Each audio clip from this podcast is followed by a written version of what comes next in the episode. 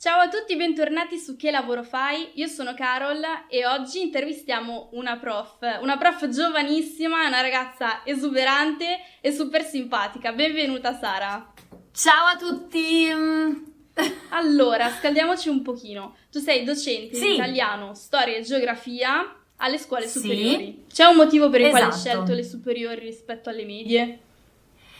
Beh, allora, premettendo che ancora sono precaria, eh, quindi non posso scegliere niente, mi sono capitate le superiori, ma ben venga perché mi ci trovo meglio in quanto i ragazzi comunque sono più grandi e l'approccio è totalmente diverso, quindi ci si affeziona anche di più, c'è totalmente un, un altro tipo di, eh, di Rapporto, rapporto, anche mhm. se... Sì, esatto. Ok. Anche se le Vai, generazioni vai. di adesso sono abbastanza complicate, eh, quindi anche le superiori fanno galoppare parecchio. Quindi hai fatto il concorso e ti Vai. sono capitate le superiori, non è che c'è una scelta in particolare. Ok, No, ma allora esatto. andiamo subito alla domanda eh, che tutti si chiedono. Qual è oggi l'iter che una persona deve fare se vuole diventare docente? Quindi quali sono le prove, eh, gli esami che Sì. una persona deve sostenere per entrare di ruolo? Allora, praticamente cosa succede? Che una volta raggiunta, una volta presa la laurea, ovviamente bisogna aspettare i famosi concorsi che non escono sempre. Eh, io ad esempio eh, mi sono laureata ormai da 5 anni e non è uscito nulla. Quindi c'è una situazione ecco, un po', un po', mm, un po' bloccata. In teoria quest'anno dovrebbe riuscire il concorso, vediamo, perché finché non vedo non credo.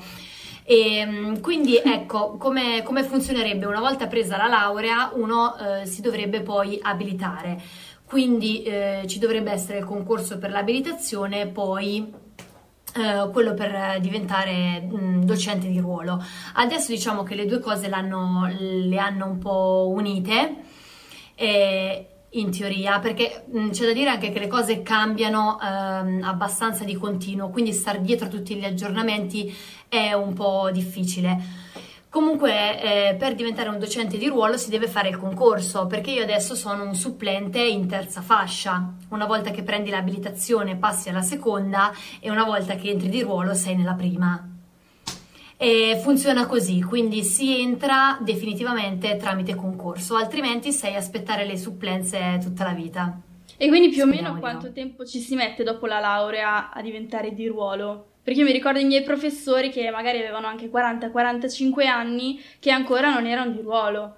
Esatto, esatto, perché comunque cosa succede, caro? Che non è detta che passi il primo concorso.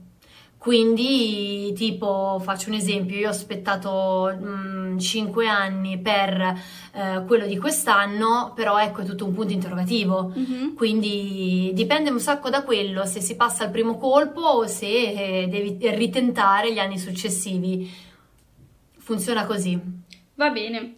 Ma invece quante ore lavora un prof? Cioè, a parte le sue, non so, 18 ore canoniche in Sì. classe a spiegare, quante ore sono extra, chiamiamole così, tipo di correzione Mm. dei compiti, colloqui con i genitori, riunioni con gli altri Sì. prof?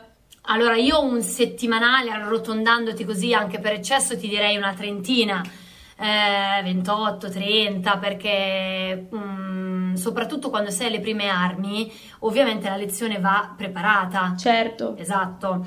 Quindi eh, non, non si può andare lì e inventare tutto, ma anche perché poi, ecco, i ragazzi grandi se ne accorgono, eh, c'è questo, ci sono i pro e i contro.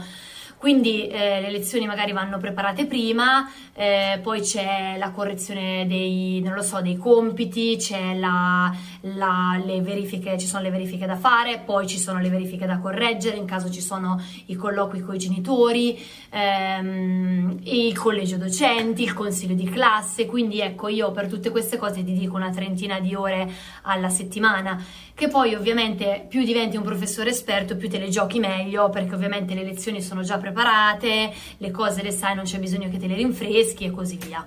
Certo, chiarissimo. Va bene, invece quanto guadagna un professore all'inizio della sua carriera e poi invece con gli- l'anzianità quanto arriva a guadgnare alla Eh fine sì. della sua carriera? Allora, io uh, premettendo che c'è una differenza anche tra le medie e le superiori di un centinaio Giusto, di euro. Sì. Mm-hmm. Mm. E poi c'è differenza se sei coordinatore di classe, anche quelli sono, mm. sono qualche, sono un paio di, sono sì, un centinaio di euro, ma non in più al mese, ma alla fine dell'anno. Ah, quindi proprio una miseria mm. diventare coordinatore. Così, sì, ti sbatti per fare il coordinatore e poi, eh, insomma, è così. Poi mh, mm, ti dico, io adesso che lavoro alle superiori ho guadagnato all'incirca, poi varia in base alle tasse, il mese, se ha più giorni, se ha meno giorni, ti dico una media di 1500 e mh, mm, con gli scatti di anzianità io so che tipo mio babbo eh, era arrivato a 1900, ecco questo è, è quello che ti posso dire, insomma, quello che so. Chiarissimo. Invece, com'è cambiato l'insegnamento rispetto a quando tu eri studentessa? Sai che le nuove generazioni, come dicevi anche tu prima, sono sì. sempre meno attente perché avendo il cellulare che tengono sul banco si distraggono esatto. sempre più facilmente. Esatto.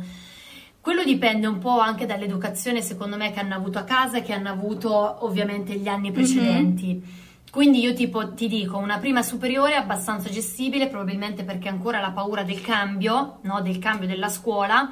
E, e, quindi ti ascoltano a dovere. Sono bravissimi. Eh, sì, sono, sono, bravissimi. Io ai ragazzi tipo di quarta e di quinta invece erano dei casi persi, e vivevano con il telefono sul banco e addirittura ovviamente ogni tanto guardavano anche le notifiche. Quindi sì, la generazione è cambiata tantissimo, mm, eh, a volte trovi anche dei ragazzi magari molto prepotenti che prima invece non si azzardavano a dire nulla al professore. Eh, e quindi ecco, vedo la, la, la, mia generazione, quella di adesso, cambiata in questo modo, anche se tu lo sai che passano magari da, dai ragazzi del, del quinto anno, eh, tra me e loro passano solo dieci anni, però ecco, se si sentono, sì. Ah, poi c'è, se, se, ti può interessare come curiosità, adesso si dà comunque tanto spazio al, all'inclusione, mm-hmm. cosa che una volta magari avveniva di meno oppure ci eh, come se si sorvolava un po', no? Invece adesso stanno molto attenti ai BES, ai DSA. Una volta eri solo asino, cioè se non ti veniva qualcosa eri asino e basta quindi non, non, stavano a capire magari se avevi un problema dietro, eh, un problema psicologico, fisico, tutto. E quindi invece questo adesso è molto importante. È vero. E quindi mm-hmm. fai dei corsi di aggiornamento per, non so, DSA? E allora, su, mm, su, quello ti prepara comunque molto anche eh, l'università, mm-hmm. perché quando vai a prendere, eh, diciamo, i, i, famosi adesso 24 crediti con pedagogia e didattica, eh, lì stanno molto attenti a formarti eh, su tutte queste cose qui sul BES, sul DSA, eh, sul fare i PDP, quindi i piani didattici personalizzati, quelli individuali, tutta, tutto così. Certo. Che consiglio daresti a chi vuole diventare prof oggi? Oddio, che bisogna avere tanta pazienza. allora, eh, no, veramente, bisogna avere tanta pazienza eh, a 360 gradi perché la devi avere sia con i ragazzi eh, per entrare comunque nel loro meccanismo, loro, nel loro punto, entrare nel loro punto di vista, perché poi magari ti trovi anche bene se riesci ecco, a trovare eh, la giusta alchimia. E poi di avere tanta pazienza anche perché ecco l'iter è lunghissimo e non, non, sai mai quando diciamo la, la, situazione si sistema o meno, quindi bisogna avere pazienza per, per, quello. Io conosco tante persone che si sono anche un po' demoralizzate, eh, una, cioè quando non hanno passato il primo concorso, ma io mi metto nel, nei loro panni e li capisco benissimo, perché purtroppo non basta solo farsi all'università, eh, ma è tutta una cosa che continua dopo. E poi io dico sempre, eh, più si va avanti, più si ha una sensazione strana, perché ovviamente si cresce e non hai un lavoro fisso, quindi questo nella, diciamo, in, un'ottica, in un'ottica psicologica gioca, gioca un Parecchio. po', capito, mm-hmm. a sfavore. Eh sì. perché io magari ho 30 anni e ancora non sono di ruolo, però c'è gente che magari ha provato chissà quanti concorsi e come mi dicevi tu, magari a 40-45 anni ancora aspetti il posto. Esatto. Anche se, Carol, un, un sacco di, di insegnanti eh, mi sto accorgendo che vengono da un altro lavoro. Eh, quindi Eh, è vero, quindi- tanti lo, lo esatto. considerano un lavoro di ripiego. Ad esempio, faccio il giornalista, non mi va bene come giornalista, vabbè, posso Brava. sempre andare a insegnare. Brava, Purtroppo esatto. non tutti hanno la esatto. vocazione dell'insegnamento da subito. Mm. Esatto, oppure magari qualcuno che ne so ha uno studio commerciale, non lo so, poi si mette a insegnare economia, cioè mh, è un- dipende anche quello che, eh, non lo so, hai desiderato fare nella vita, eh, quello dipende perché magari ecco, crescendo possono cambiare le, le idee, Eh, capito? certo, sì, sì. Mm-mm. E invece parliamo pro- appunto proprio di questo, della precarietà. Io mi ricordo sempre quando andavo al liceo che avevo alcuni professori che avevano la cattedra addirittura di mese in mese oppure da settembre fino al 23 di dicembre e poi di nuovo dal 6, dal 7 di gennaio. Tipo io. Ecco. Tipo io, insomma, tipo io perché mm, eh, comunque quando sei appunto un supplente eh, in- nella graduatoria di terza fascia ti chiamano per due settimane, un mese, due mesi. Eh, può essere una malattia, può essere una maternità, eh, può essere, mm, può essere- possono essere tante cose. Quindi ecco, ho fatto una supplenza veramente anche di, di due settimane alle scuole medie il primo anno eh, e poi ho avuto la fortuna comunque di avere non annuali ma contratti tutti attaccati nella stessa scuola da più o meno all'inizio dell'anno fino alla fine della scuola, ma questo perché dipende anche dal professore che sostituisci. Mhm. E magari, che ne so, il- il- mi è successo il secondo anno di insegnamento che mi hanno chiamato per una maternità anticipata. Quindi non è la classica maturità di sei mesi, ma è durata di più. Mi sembra che la maturità duri sei mesi. Comunque, eh, Ok. invece quest'anno, esatto, ho sostituito un eh, docente che aveva preso un'aspettativa e se l'è presa tutto l'anno, sempre però spezzandola perché eh, non era certo magari di rientrare e quindi mi ha giocato così, lasciandomi fuori le vacanze di Natale. che io ho avuto il contratto fino al 23 dicembre e poi ha ripreso il 6 gennaio. Ecco. Ma Normale. visto che i concorsi sono a livello regionale, tu sei nelle Marche, eh, Sì. ti è mai passato per la testa di proporti, ad esempio, per altre regioni? Avevo tanti docenti Mm. che arrivavano dal meridione, si trasferivano apposta, Eh, addirittura so. alcuni per pochi Lo so. mesi. Lo so. Eh, no, non ho mai pensato di, di cambiare provincia. Allora, quando tu ti vai a iscrivere alle graduatorie di terza fascia, devi scegliere 20 scuole della- di una provincia e io Mhm. ovviamente ho scelto la mia provincia, quella di Pesaro Certo. Urbino.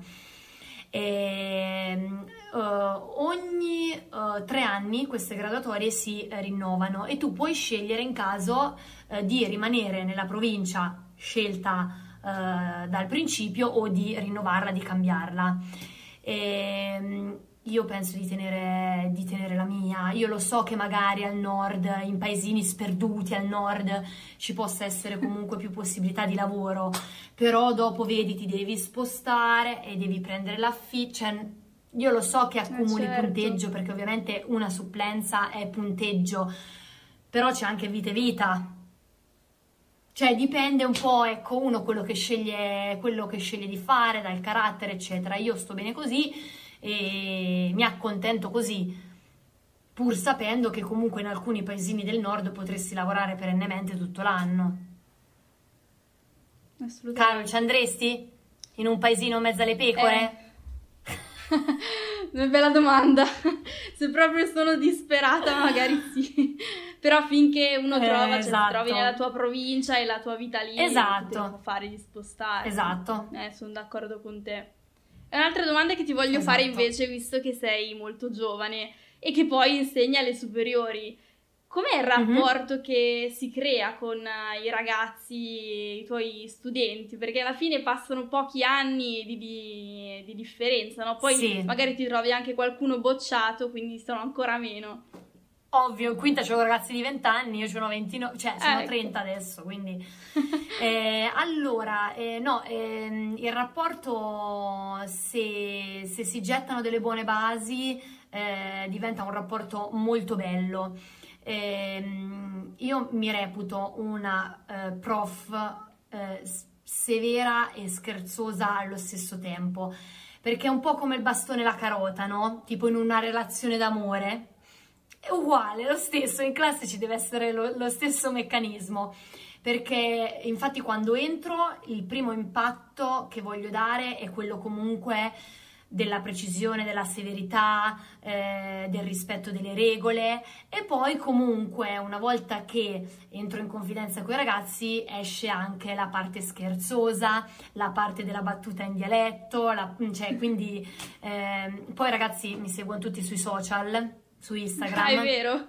Eh, Oggi si eh, fa quindi così. è anche lì il rapporto prof giovane e, e alunni eh, è questo. Loro magari mi seguono su Instagram ma sanno che non mi devono mai scrivere. In tre anni nessuno mi ha mai scritto, a meno che eh, magari si sono fatti risentire ecco, i vecchi alunni che E sono usciti sta, dalle dai. superiori, sì, prof, tutto bene, vabbè, lì ci sta, capito, non sono più miei alunni. E è così il rapporto, eh, il rapporto insegnante giovane e alunni. Molto bello, perché poi più- essendo più vicino alla tua età magari ti capisce anche di più, no? Si ricorda com'era studiare quando era giovane. Assolutamente. Tante volte mi sento dire, prof, ma lei ci capisce?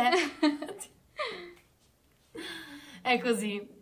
Ok, vuoi aggiungere qualcos'altro che ti è venuto in mente?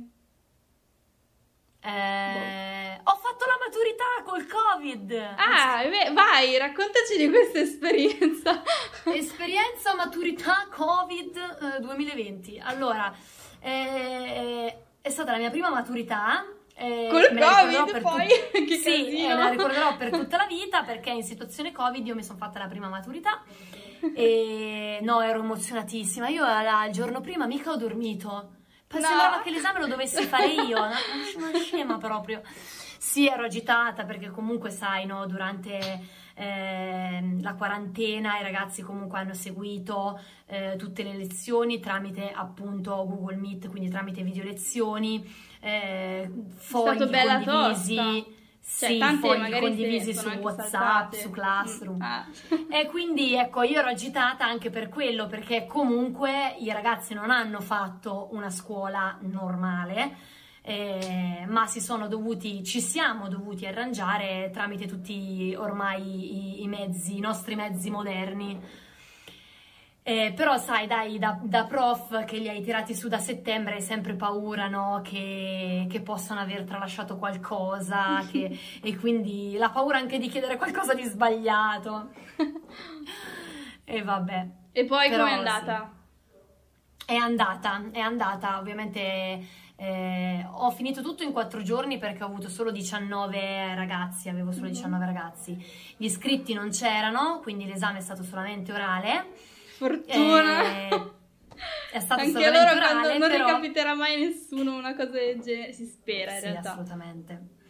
E poi ehm, hanno comunque avuto una prova del loro- della loro materia di indirizzo da fare lì al momento, da discutere. Poi gli ho messo sotto una prova di italiano, anche quella obbligatoria secondo le linee del Ministero. E, e poi tutta la parte orale, una prova diciamo multidisciplinare dove le varie discipline rimanenti si dovevano collegare tra di loro tramite delle, delle domandine, ecco così. Questo è stato l'esame eh, sotto Covid. E alla fine tutti promossi? Sì, alla fine tutti promossi. Al- cioè, diciamo che sì, se lo, comunque se lo meritavano, c'è stato solamente un calcio, però dai, eh, fattibile. Ok, fantastico. Grazie mille per eh, questa intervista, Sara. Abbiamo parlato eh, di tante cose, ad esempio, per diventare docente, oggi bisogna aspettare il concorso che non esce ogni anno, quindi dita incrociate di uscire intanto a Eh laurearsi sì, nell'anno giusto. mia. Eh, Esatto, dipende un sacco da quello. Esatto, tanta fortuna. Ehm, lo stipendio inizia dai 1400, intanto cambia da medie superiori, dai 1400 abbiamo detto sì, giusto, sì. fino a 1900 più un plus di 100 euro annuali se poi vuoi fare il coordinatore. E Sì. poi oltre alle ore di classe ci sono ovviamente tutte le ore extra per preparazione lezioni, colloqui, e correzione compiti, eccetera, eccetera. E il Sì. consiglio di Sara per chi vuole diventare docente è avere tanta pazienza. Tante aureole sulla testa, tantissime. Va bene, ti ringrazio tantissimo Sara. Prego, caro, grazie a te, felice di diffondere comunque queste notizie per eh, i futuri docenti, per gli Grazie. aspiranti docenti. Ciao. Ciao, caro.